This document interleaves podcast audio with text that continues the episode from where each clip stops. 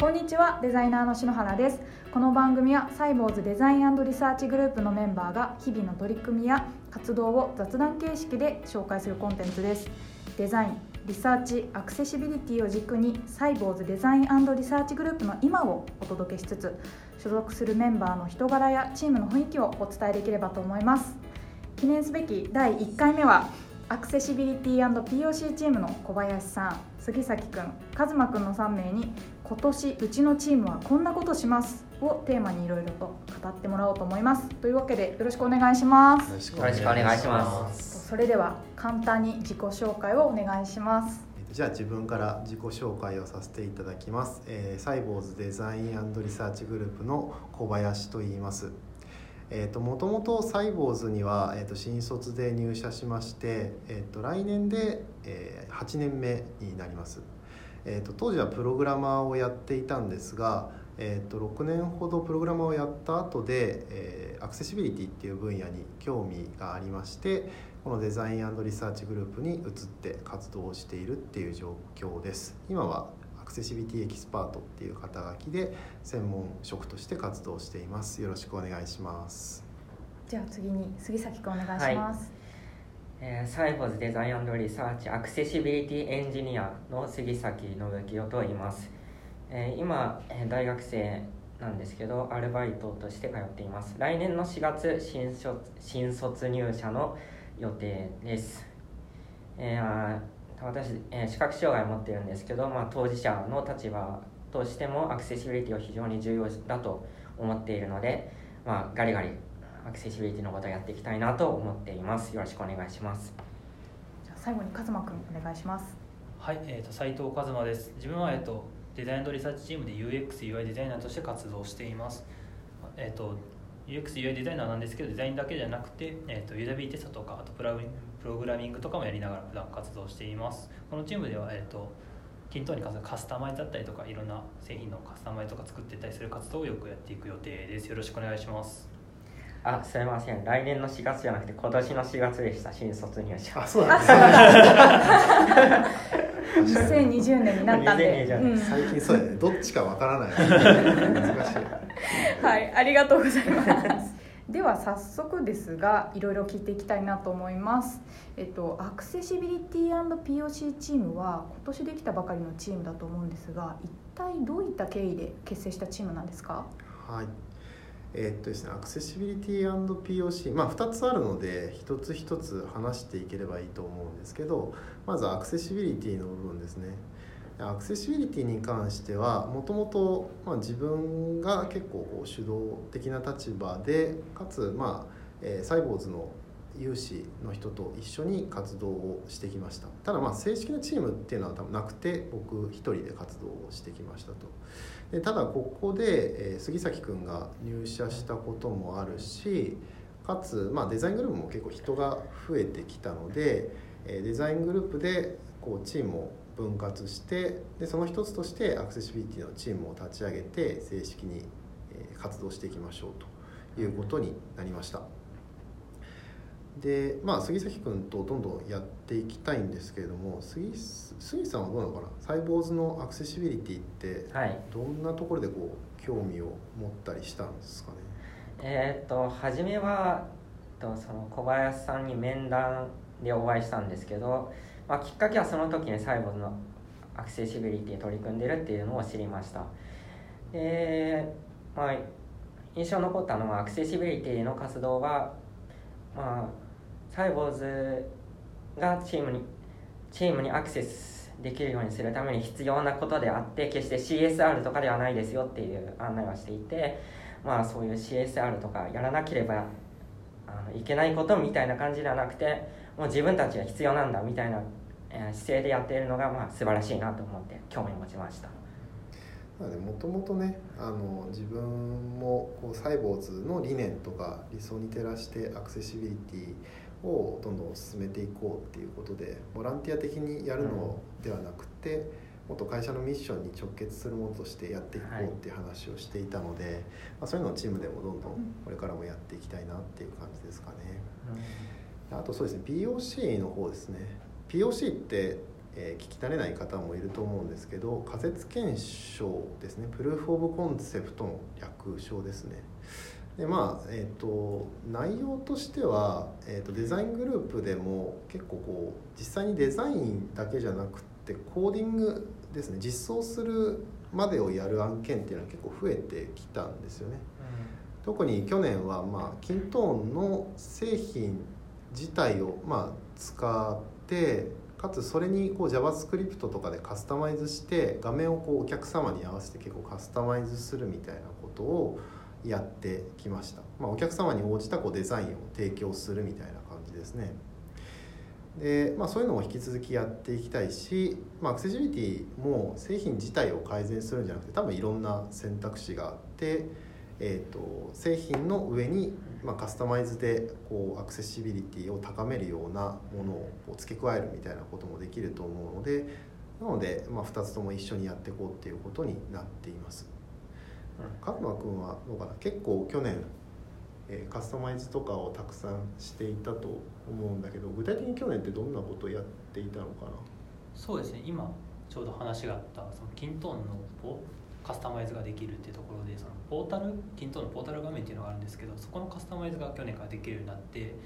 ただそれができるようになったところでその実際にやってる人たちっていうのが少なかったりとか知見もなかったりするのでそのポータルをこういうふうにデザイン作るといいですよみたいな HTML、CSS のテンプレートを出したりだとかこういうふうにカスタマイズできるんじゃないですかねみたいな記事を書いたりしてみてその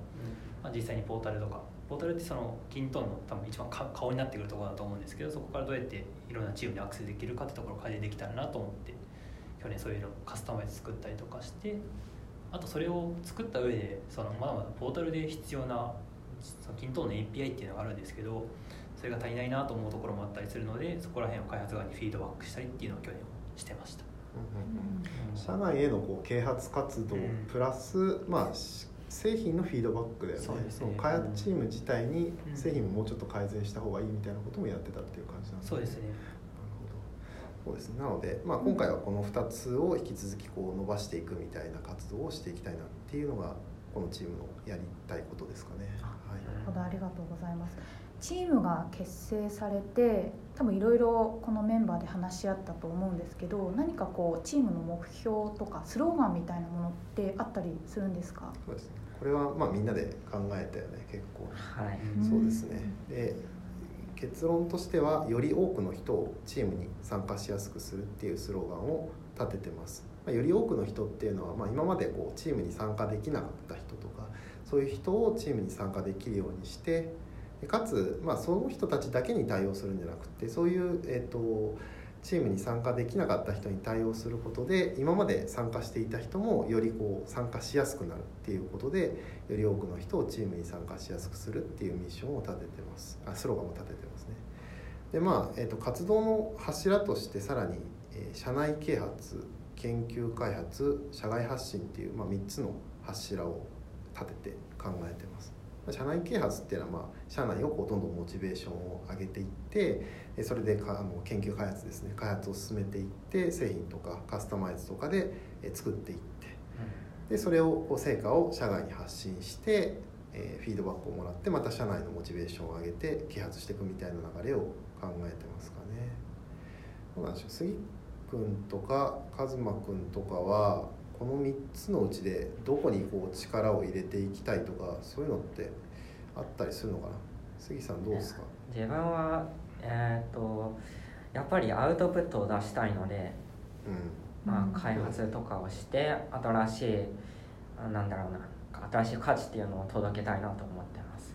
もともと学校でもあれだよね。プログラミングとか普通にしてたんだもんね。そうですね。結構なんかスマートスピーカーの、うんうん。まあ音声で操作する何かを作ってたりしました？迷路ゲームだったりとか、うんうんうんうんうん。そうだよね。今回もまあえっとそういうのも含めて開発している系統良さそうだよね。はい。うん。カズマくんは、まあ、カズマくんもともとプログラミングもしてたもんね。なんか去年とかは特にやっていたから。去年からし始めただけですけど。でも結構がっつり JavaScript 書いてたもんね。そうですね。去年いろいろ教えてもらって書くようになって。なのでまあ今結構それにその開発時代にモチベーションもあるので研究開発やっていきたいっていうのはあるんですけどやっぱ作るだけだと作ったようで終わってしまうと何の意味もないものになってしまうって言ったらおかしいですけどうんそれをやっぱり発信したりとかあと自分の場合リサーチができるのでその作ったものをまたリサーチ回してもっとこうした方がいいんじゃないのかとか新しい発見しながらやっていけたらなとは思ってますね。なのでまあ一番やりたいのは研究開発うんかな、そうですねみんな開発したい欲が結構高まってますそうですね。作り手、作り手としての。そうですね。社内啓発と、はい。えー研究開発。うん。社外発信のこの3つにした理由って何かあるんですか？もともとさっきもちらっとは触れたんですけど多分この3つを結構回していかないといけないと思ってるんですよね。うん。あのどれか一つで多分止まっちゃったことが過去何回かあって啓発はしたけど実際にチームにこうの研究開発までは届かなかったとか研究開発のネタはないけど社外発信はしなきゃいけないとかそういうなんかこううまくループが回ってない状況とかが結構あってなのでこれをちゃんと回していきたいなっていう気持ちで3つの柱を考えてますね。なるほどそういえば最近ノートに投稿したこの全盲の新入社員はサイボウズに出社できるのかという記事が結構読まれてますけどこれは社外発信の一つとしてこう書いた記事っていう感じですかね。そうですね社外発信のネタでとりあえず杉さんがね入ってきたからっていうことで決めてやりましたね。